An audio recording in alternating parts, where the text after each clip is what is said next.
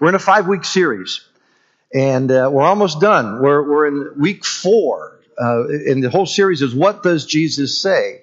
We're talking about some very difficult and controversial topics homosexuality and transgender and just all the things related to that that are going on in our society today. So, Parents, uh, I just want to give you opportunity, like I have every week. If you have young children in the room, it's your discretion uh, because we're going to be talking about sexuality and, and some, some sensitive topics today. It's up to you. And I've been telling you, my opinion is that the, the younger they hear it, the better because they're definitely hearing it everywhere else in society. They might as well hear God's truth on the, on the topic uh, from the church. So, uh, we've been emphasizing that we need to get this right theologically and relationally. And let's admit, this is so hard. I, have I've read at least 10 books on, on the, these topics and studied scripture and look at the commentaries on all the different passages. And, and let's admit, this is hard to get this right not only theologically, but also relationally, because there's so many situations and questions. Well, what about this? And what about that? And if this and, and if that. And, and our, our tendency is to just go to extremes.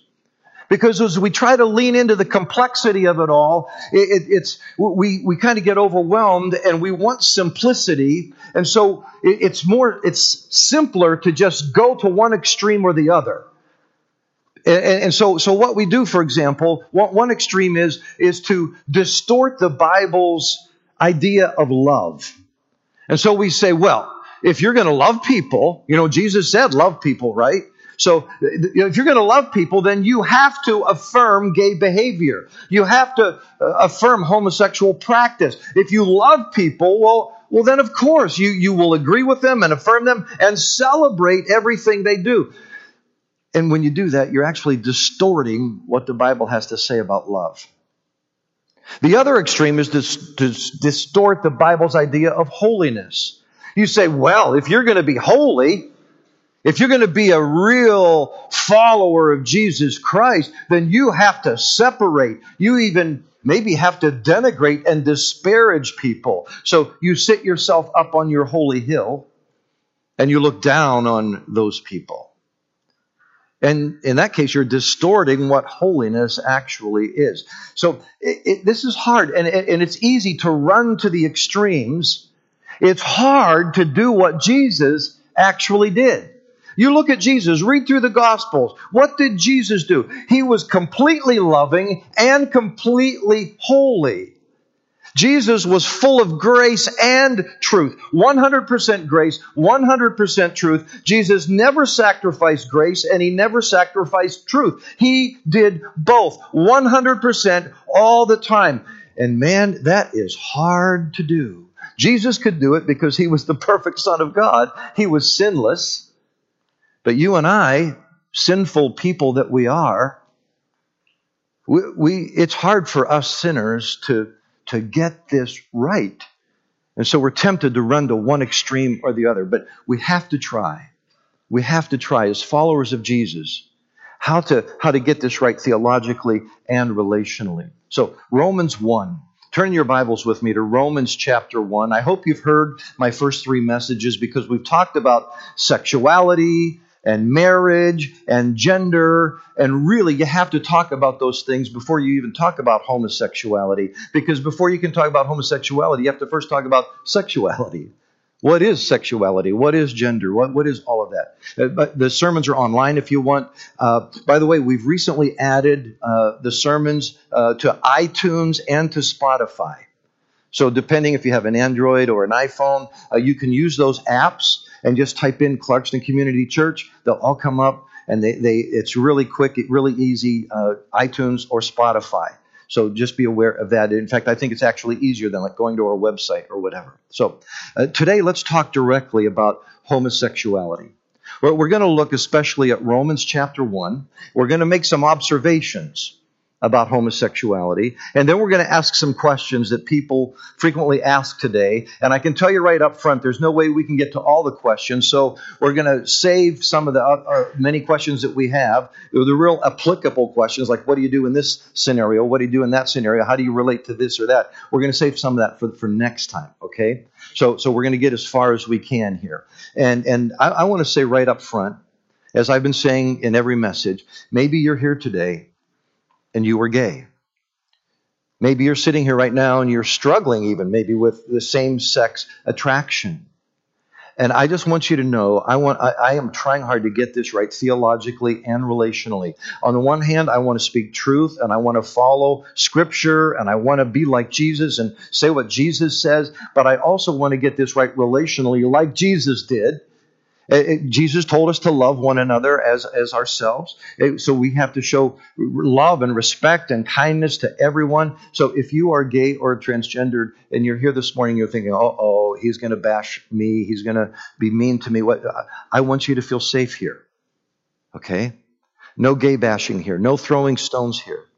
We're all in this together. We are all sinners.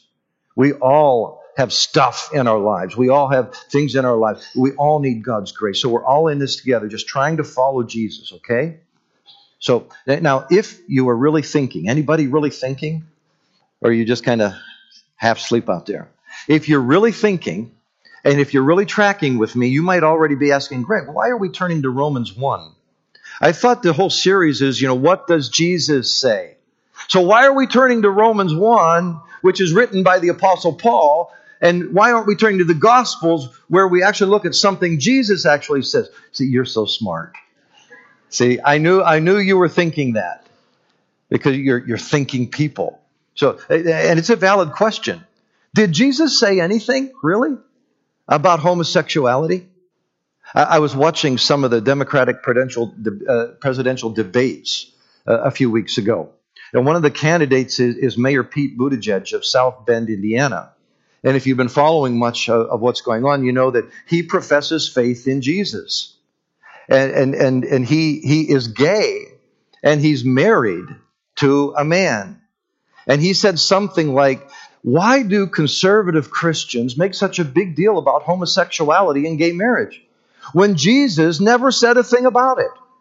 Jesus talked a lot about helping the poor and caring for the oppressed and the downtrodden. And he didn't even talk about homosexuality. Why do these conservative Christians, why are they so hung up on this? And as, as I listened, I thought, wow, is that true? Did Jesus never really say a thing about homosexuality? Well, you know what? Technically speaking, Mayor Pete is right. You cannot find any verse where Jesus uses the words homosexual or gay marriage. But as I reflected on that, it is so misleading. Remember last time we looked at Mark chapter 10 where Jesus talked about marriage and divorce? Remember, what did Jesus say? He said in Mark chapter 10, and also the parallels in Matthew and Luke. He says, But at the beginning of creation, God made them male and female. For this reason, a man will leave his father and mother, be united to his wife, and the two will become one flesh. So they are no longer two, but one flesh. Therefore, what uh, God has put together, let man not separate. So, when you look at this passage and when you look elsewhere in the Gospels, whenever Jesus talked about marriage and sexuality, he always affirmed God's created order.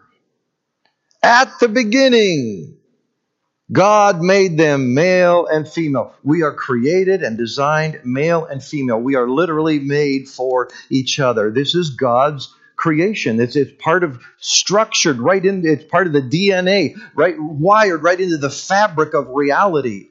This is who we are, who God created us to be. So Jesus is very clear on this. You know, I, I started thinking about this. Even if there were no verses in the Bible, not one, not anywhere in the Bible that mentioned homosexuality, this would still be clear. Because the entire worldview that Scripture paints for us is very clear. We are created in the image of God, male and female. He created them. So remember, marriage is designed to be exclusive, permanent, monogamous, and complementary. That was the message last week. Jesus said, A man will leave his father and mother, be united to his wife. They'll become one flesh exclusively. When you say yes to that one other, you are saying no to everybody else, but it's permanent. What God has joined together, no one let no one separate. It's to be monogamous. They, they will be united to one another and become one flesh, mono, one. You don't become united to two others, three others, four others, ten others. No, one. And it's also complementary, male and female. It's incredible when you just look at the biological design of male and female, how we are made for one another. We complement one another and we come together and we could create new life. So, sorry, Mayor Pete, that, that argument just doesn't hold water. I want to quote the, the words of New Testament scholar Robert Gagnon. He says, The idea that Jesus was or might have been personally neutral or even affirming of homosexual conduct is revisionist history at its worst. The portrayal of Jesus as a first century Palestinian Jew who was open to homosexual practice is simply ahistorical. All the evidence leads in the opposite direction. He also did not address other sexual issues such as incest and bestiality, but that hardly indicates a neutral or positive stance on such matters. Jesus, both in what he says and what he fails to say, remains squarely on the side of those who reject homosexual practice. Okay? So now I was tempted to really get off on this, and it would take another whole message because uh, just a little bit here. We could talk about how all Scripture is inspired by God. You cannot pit Jesus against Paul or or John or Peter you can't say, well, you know, I know Paul said that or Peter or John said that, but but you know, since Jesus didn't talk about it, then we don't have to listen to those guys because I just follow Jesus. No, you, you know, some people try to be these red letter Christians.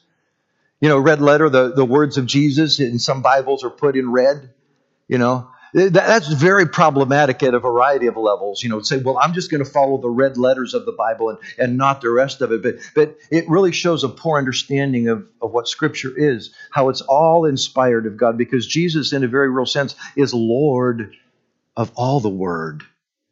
So you, you can't you can't pit one against the other. So we, we could we could go for a ways on that, but let's move on.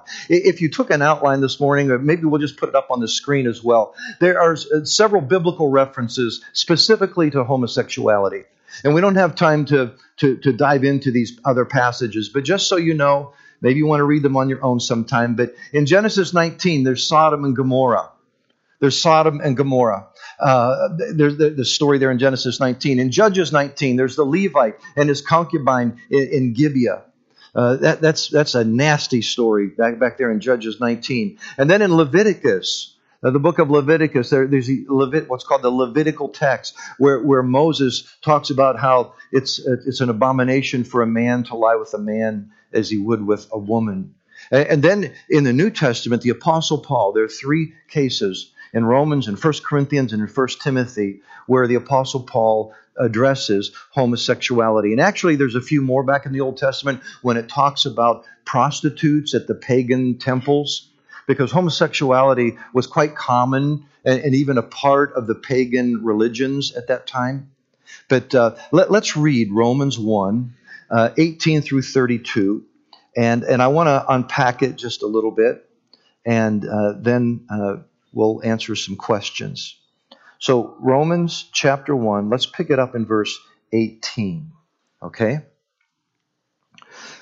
And by the way, the, the reason Paul addresses uh, homosexuality even three times and Jesus doesn't is because in the Jewish culture, which Jesus was ministering to, it was not even a question. It wasn't up for debate. Everybody knew that it was not a, God approved uh, lifestyle. And so it wasn't even up for discussion. Maybe like, I don't know, maybe 50, 60 years ago in the United States, it wasn't a matter of discussion, was it? You didn't even have to really talk about it. But now it is. And so we have to talk about it. So kind of like Jesus didn't have to talk about it, but Paul had to talk about it because when he took the gospel over to Greece and over to Rome and out into the rest of the Roman Empire, it was an issue out there. So Paul had to, had to bring it up there. Verse 18 The wrath of God is being revealed from heaven against all the godlessness and wickedness of people who suppress the truth by their wickedness. since what may be known about God is plain to them, because God has made it plain to them. For since the creation of the world, God's invisible qualities, his eternal power and divine nature, have been clearly seen, being understood from what has been made, so that people are without excuse. So notice what he's saying here. Remember, I've told you many times the, the biblical worldview is creation, fall, redemption in Christ, and then restoration when Jesus comes again. So we're all created by God in the image of God. Creation's good and beautiful, but we're also fallen, broken, sinful, messed up. But Jesus came to redeem us, to save us, to rescue us, and we can have a measure of healing and wholeness now. But then once when Jesus comes and history ends, uh, then we'll be totally restored and renewed. And, and so here he, here's Paul saying, you know, we're, we're created by God, and, and and this is plain to us. For since the creation of the world, God's invisible qualities, his eternal power, divine nature, have been clearly seen, being understood from what has been made, so that people are without excuse. So, really, no one really has an excuse. If you just look at the world and you see the, the incredible order and beauty and design, and you look even within, and there's this moral law within, where does all this come from? People are without excuse, really. Verse 21 For although they knew God, they neither glorified him as God nor gave thanks to him. So they're rejecting God. Okay, they don't they don't want to thank God. They don't want to believe in Him, and they're and and in their thinking they, they became futile, and their foolish hearts were darkened. So it affects your mind. It affects your heart. Although they claimed to be wise, they became fools. And exchange. Now, three times here he uses the word exchanged. So follow it along here. Although they claimed to be wise, they became fools and exchanged the glory of the immortal God for images made to look like a mortal human being, and birds and reptiles and, and animals. So he's talking about idolatry here. Rather than worshiping the one true God, they, they, they turn their backs on the one true God and instead they make these idols and they, they make up their own religion and they, they worship things. Therefore, verse 24, God gave them over in the sinful desires of their heart. And this, this phrase, God gave them over, also occurs three times. So look for the three occurrences of exchange and the three occurrences of God gave them over. Therefore, God gave them over in the sinful desires of their hearts to sexual impurity for the degrading of their bodies with one another. They exchanged the truth about God for a lie and worshiped and served created things rather than the Creator who is forever praised. Amen. Because of this, God gave them over to shameful lust. Even their women exchanged natural sexual relations for unnatural ones. In the same way, the men also abandoned natural relations with women and were inflamed with lust for one another. Men committed shameful acts with other men and received in themselves the due penalty for their error. Furthermore, just as they did not think it worthwhile to retain the knowledge of God, so God gave them over to a depraved mind so that they do what ought not to be done. They have become filled with every kind of wickedness, evil, greed, and depravity. They are full of envy, murder, strife, deceit, and malice. They are gossips, slanderers, God haters, insolent, arrogant, and boastful. They invent ways of doing evil. They disobey their parents. They have no understanding, no fidelity, no love, no mercy. Although they know God's righteous decree that those who do such things deserve death, they not only continue to do these very things, but also approve of those who practice them. Everybody good and depressed now? Wow. Let's unpack this passage a little bit. Let's talk about the gospel and, and homosexuality. Because you have to realize here what, what, what the context is. In, in Romans chapter 1, it, the whole the whole letter of the apostle paul's letter to the romans it's about the gospel and gospel literally means good news well this doesn't sound like good news right there does it but, but you see, you have to understand the bad news in order to get the good news. So, so look at the context. The whole context of he what he's talking about homosexuality is an illustration here, and we'll get to that. But the context here is the gospel. What is the gospel? Well, if you look at the verses right before this, in verses 16 and 17, in fact, let, let's just go ahead and read it. Let's, let's just go back up to verses 16 and 17. Paul says in verse 16, Romans 1, I am not ashamed of the gospel because it, it, it is the power of God that brings salvation to everyone who believes. First to the Jew, then to the Gentile. Okay, so he's talking about the gospel, about Jesus Christ, the good news, and how it's available to the Jewish people and to the non Jewish people, Gentiles, like you and me. Verse 17 For in the gospel, the righteousness of God is revealed, a righteousness that is by faith from first to last. Just as it is written, the righteous will live by faith. So what is the gospel? It's the it's the power of God. It's the power of salvation for everyone who believes. It's about Jesus Christ. It's about what he's done for us to save us. It's about his righteousness and how you and I can be made right with him through faith in Jesus. This is what the gospel is. So if you look at the flow of the letter of Romans, in the first three chapters of Romans, Paul is making the point that we are all sinners. And just when the Jewish people who were hearing or reading this letter, imagine how they felt reading Romans 1. Yeah, Paul, you tell them. You tell them, you tell those Gentiles what kind of sinners they are. Yeah, you go for it, Paul, because this was a classic, you know, the Jewish people up on their holy hill looking down at those Gentiles and those sinners and, and all the bad things that they do. But then if you go to chapter 2, Paul turns on them. And he says, Hey, you Jews, you Jews are without excuse because you are a bunch of hypocrites.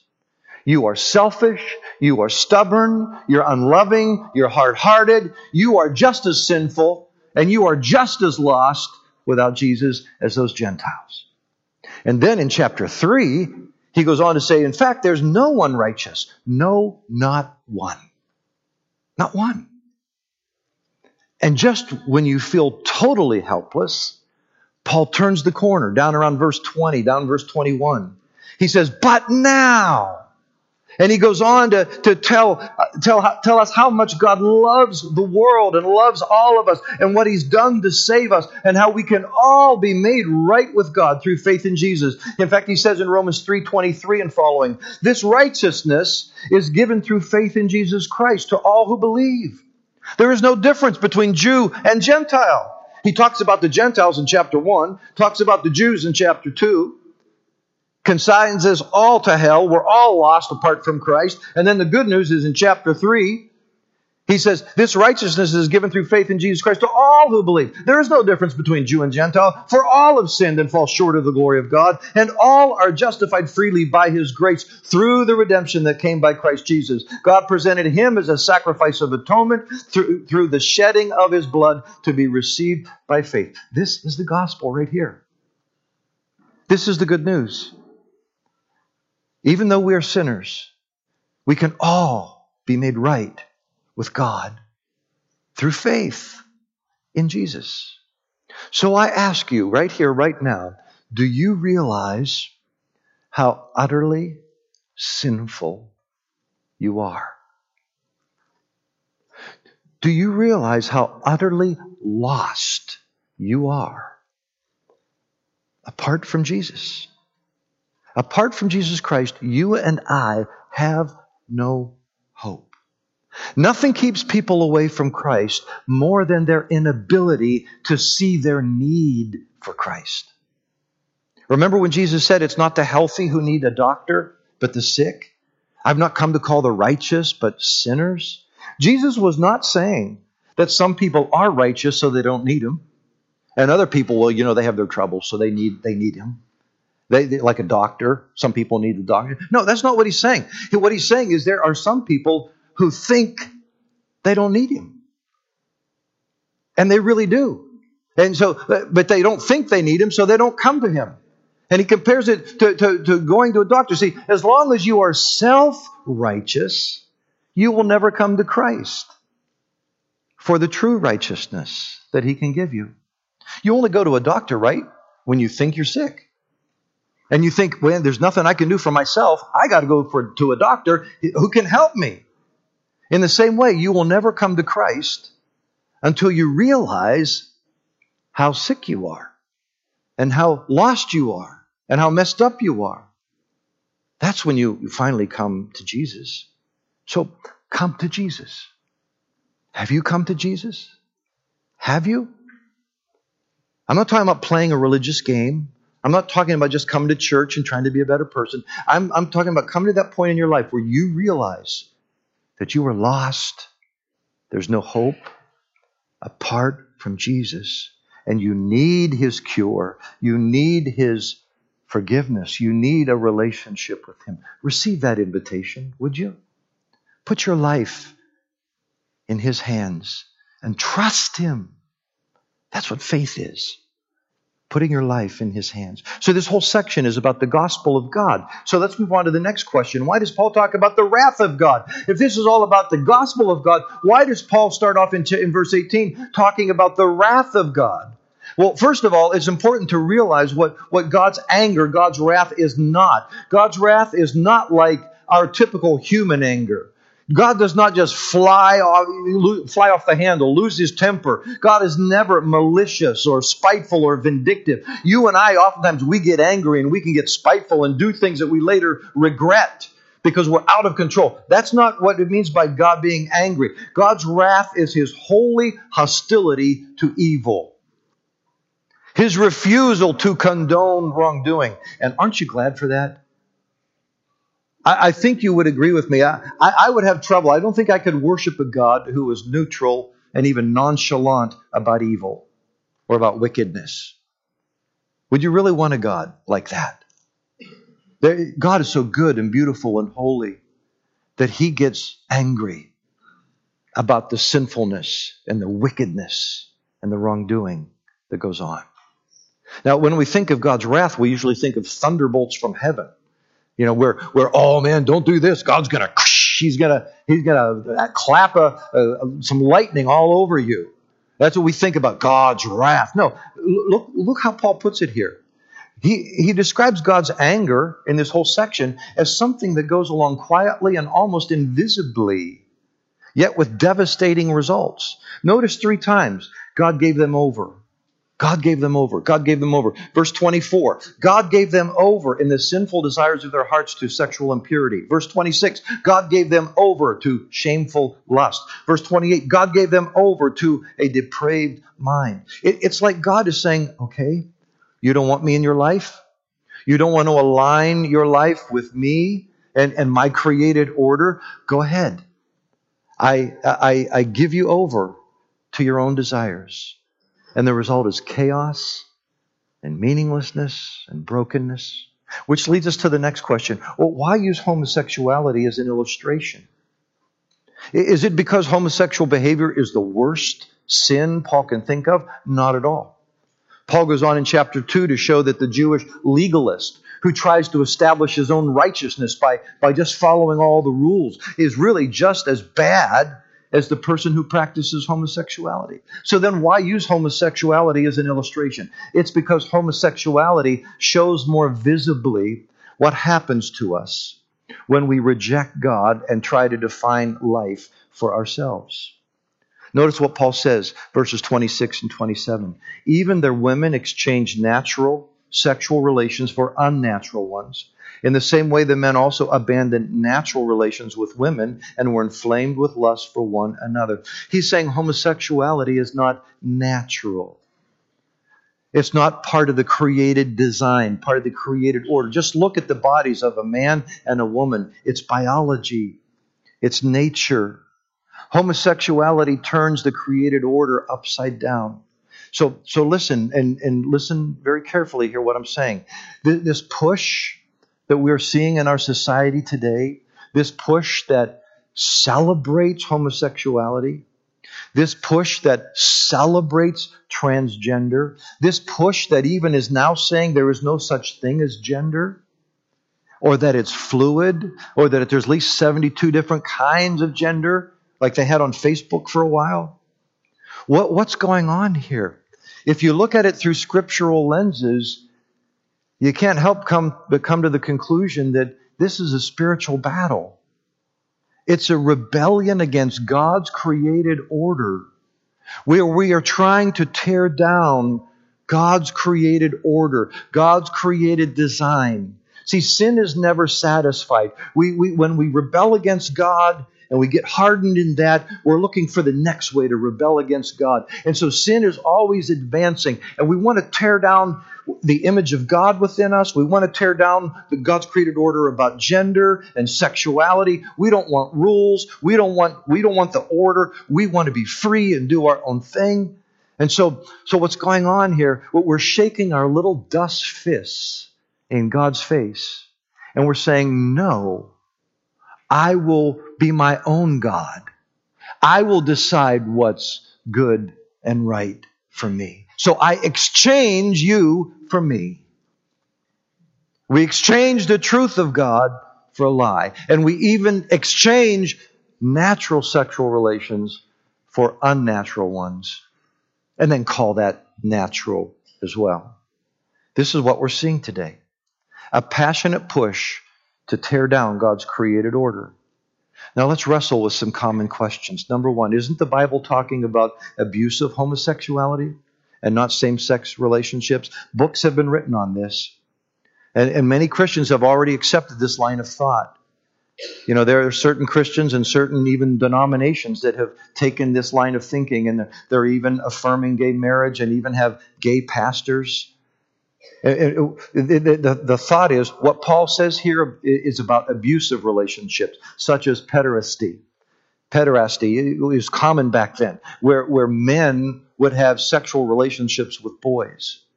I mean, it's really incredible when you start researching how the Greeks, especially, and it kind of affected the Romans too, how they lived, where a man would have a wife for, you know, have a family, but then he would also have some prostitutes and other relationship, and and he, it was very common for a man to have a teenage lover boy, and uh, and and and it's just unbelievable.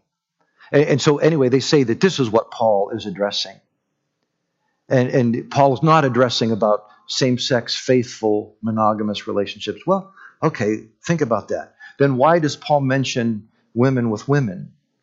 Because when you look at the research, there's no evidence uh, of abusive women homosexuality back then. That was a guy thing, not a woman thing. And it seems to be consensual here.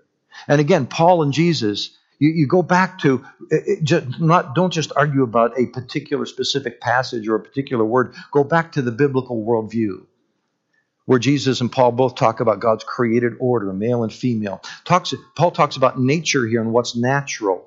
And some say, well, it's not natural for some, so if you participate in homosexuality, it's not natural to you, then it's it. No, no, no. Paul isn't talking about what's natural to you. Because if you have same sex attraction, it feels natural to you. Paul's not talking about that. He's talking about nature. He's talking about the created order, uh, the, the created design. A second question, but aren't you born gay? Aren't some people just born with same sex attraction? And isn't this natural for them? This is the old nature versus nurture question. Some say it's nature. Hey, you're just born this way and you can't help it. It's just the way you are. So some are saying it's more nurture. It's how you were raised. It's what happened to you. And the best evidence, as far as I can tell so far, is suggests that it's a combination of both, really. And what is clear, though, for most gay people, is that their same sex orientation is not a choice. It's not like they woke up one morning and said, Hey, I think I'll become gay today. No. Uh, most of them will tell you, I didn't choose this. In fact, I would love to to choose to be a heterosexual, but this is my this is my my attraction. This is who I really am, and and and and I respect that. I've read several books by gay men and women who are now followers of Jesus. Wesley Hill is a Christian professor at a college. He grew up in a church. He committed. Uh, he's a committed Christian, and he tells his story. I encourage you to get his book, Wesley Hill. I believe it's called "Washed and Waiting." And he's a Christian man, solid Christian professor today. But he tells his story, how he grew up in church. And, and when he became a, a young teen, he was shocked to discover that when all of his buddies were uh, you know, attracted to other girls, he found himself being attracted to other boys. And he didn't know what to do with those feelings. And he didn't want those feelings, but they were just there and he didn't trust his family, he didn't trust his church enough to confide in anybody. He was ashamed. And he lived so isolated. And then finally, as an adult, he came out in the sense that he told people that he had same sex attraction, but he does not act on that same sex attraction out of his devotion and commitment to Jesus Christ. Which leads to another question Can you be gay and Christian? Uh, we have to be careful here. That's why I say this topic is so hard because it's so easy to say it in maybe the wrong way or hear it in the wrong way and then make implications from there and get it all wrong. We have to be careful here. We have to be precise. On the one hand, of course, you can be gay and a Christian, like Wesley Hill. You may have same sex attraction. You may be tempted to fulfill that desire, but you do not act on it out of faithfulness to Jesus. There are many people who have same sex attraction and who refuse to live a gay lifestyle because they love Jesus. On the other hand, can you live out a gay lifestyle and be practicing homosexuality and claim to be a follower of Jesus? Obviously, many do. Several denominations I just mentioned have, have ordained gay pastors and performed gay weddings. But listen to what Paul says. Turn with me over to 1 Corinthians chapter 6, beginning in verse 9. 1 Corinthians chapter 6, beginning in verse 9.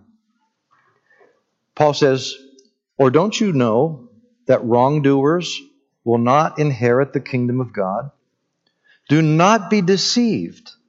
Neither the sexually immoral, nor idolaters, nor adulterers, nor men who have sex with men, nor thieves, nor the greedy, nor drunkards, nor slanderers, nor swindlers will inherit the kingdom of God. And that is what some of you were, but you were washed, you were sanctified, you were justified in the name of the Lord Jesus Christ and by the Spirit of our God. So, what does Paul say here about homosexuality? You know that phrase, men who have sex with men? The same thing he says about other people who are sexually immoral in other ways, or idolaters, or adulterers, or thieves, or greedy, or drunkards, or slanderers, or swindlers. So he says the same thing about homosexuality that he says about all those other things. Now, hey, let, us be honest here. We struggle with some of these things, you know, sexual immorality, lustful thoughts, looking at pornography. And in a way, we're all idolaters in that, that we want to make something more important and valuable in our life than God is. Basically, whenever, I, and Paul says this in Romans 1, idolatry is the root sin. Because idolatry, you know, we laugh at the ancient people for worshiping these idols. You and I, we have idols. We just don't make little wooden statues and bow down to them, maybe, but we have idols. Whatever you consider more valuable, important, to you than God, that is your idol. And so when you when you do something and you know it's contrary to God, that, that's your idol. And, and you're following yourself and, you, and you're making yourself your own God. And so it, well, what's he saying here? It, we, maybe we have trouble with, with stealing or even just being jealous or greedy. Can anybody really sit here and say, I don't have any problem with greed? Oh my goodness. How, how often do we, we want to spend more and more on ourselves when we know maybe we should be giving more money to the church or giving more money to the poor? But no, I just, I'd rather just spend it on me and accumulate and accumulate. We all wrestle with greed. So what's Paul saying? None of us are going to make it? What's he saying? Hey, what he's saying here is if you persist in these and just give yourself over to them, if, you're, you, if you are unrepentant, then, then you're not going to enter the kingdom of God because it probably shows you're not truly a Christian or, or you know, you're not right with God. And notice verse 11. And that is what some of you were, but you were washed, sanctified, you were justified in the name of our Lord Jesus Christ and by the Spirit of our God. So, can, can you be gay and practice homosexuality? Well, if you mean continuously and unrepentingly engaging in that behavior, I hear Paul saying, no, you can't. But, but if you mean having a same sex orientation, but not acting on that because you're being faithful to Jesus, then yes, you can be gay and a Christian. And, and I, I, love how Becket Cook puts it in his book. I recommend his book to you as well. It's called A Change of Affection by Becket Cook. Listen to what Becket says. He says, Although I struggle with same sex attraction, I would not call myself a gay Christian. Being gay is not my identity. My identity is in Christ. He says, I am a follower of Christ who happens to experience same sex attraction. Other Christians may struggle with all kinds of sins gossip, greed, anger, pride, and so on, but I seriously doubt that they would identify themselves as a greedy Christian or a gossiping Christian, right? So why would I identify as a gay Christian? I love that, don't you? He's right. You find your identity in Christ. I am a child of God. That's my identity in Christ. Now, I may happen to struggle with pride or greed or lust or same sex attraction, but that's not my identity. My identity is in Christ. I am a child of God, saved by grace. Amen? I love that. We need that. So don't let anything define you except Jesus. But you say, and this is question four, shouldn't I follow my heart and be true to myself? I mean, come on, I have these same sex attractions. This is the real me. I've got to be true to who I really am. Can't, shouldn't I follow my heart? And the answer, the biblical answer is clearly no. Paul says in Romans 1:21, we have foolish hearts. Our hearts are distorted and darkened and, and, and foolish in all kinds of ways. I have a foolish heart. Oh my goodness, if you only knew, if I followed my heart, whew, wow. Why would we follow our hearts? Hitler, Hitler followed his heart. Rapists follow their hearts. People follow their hearts all the time and they commit adultery. Hey, I was just following my heart. People lie and cheat and steal. I was just following my heart. Remember the gospel worldview again. We're created in God's image. And so, yes, there's a lot about us that is good and valuable. And, but remember, we're created in God's image, but we're also living in a fallen world, and we ourselves are broken and fallen and messed up. We have darkened minds, disordered hearts. So maybe your distortion is same sex attraction. Maybe your distortion is pride. Maybe it's greed. Maybe it's lust. But you don't follow your heart. You follow Jesus. And you let Him wash your heart and change your heart, which leads to the final question WWJD, LGBTQ. What would Jesus do? Parents, what do you do if your child comes out? How should we relate to our gay friends and family members? How can we be a congregation that, on the one hand, speaks truth, but we do it in a way and we behave in a way where we get it relationally right as well? Wow. We're going to grapple with these questions next time. As I wrap it up here, I just want to remind you Jesus once said, Teacher, What's the greatest commandment of all? Jesus replied, Love the Lord your God with all your heart, soul, mind, strength. Love your neighbor as yourself. Whenever you get confused on what to do, follow the two greatest commandments. When you really love God, you're going to obey God's commands. When you really love people, you're going to just give them all kinds of grace and compassion. I, I love Billy Graham's famous quote. I mentioned it a few weeks ago. It is the Holy Spirit's job to convict, God's job to judge, and my job to love.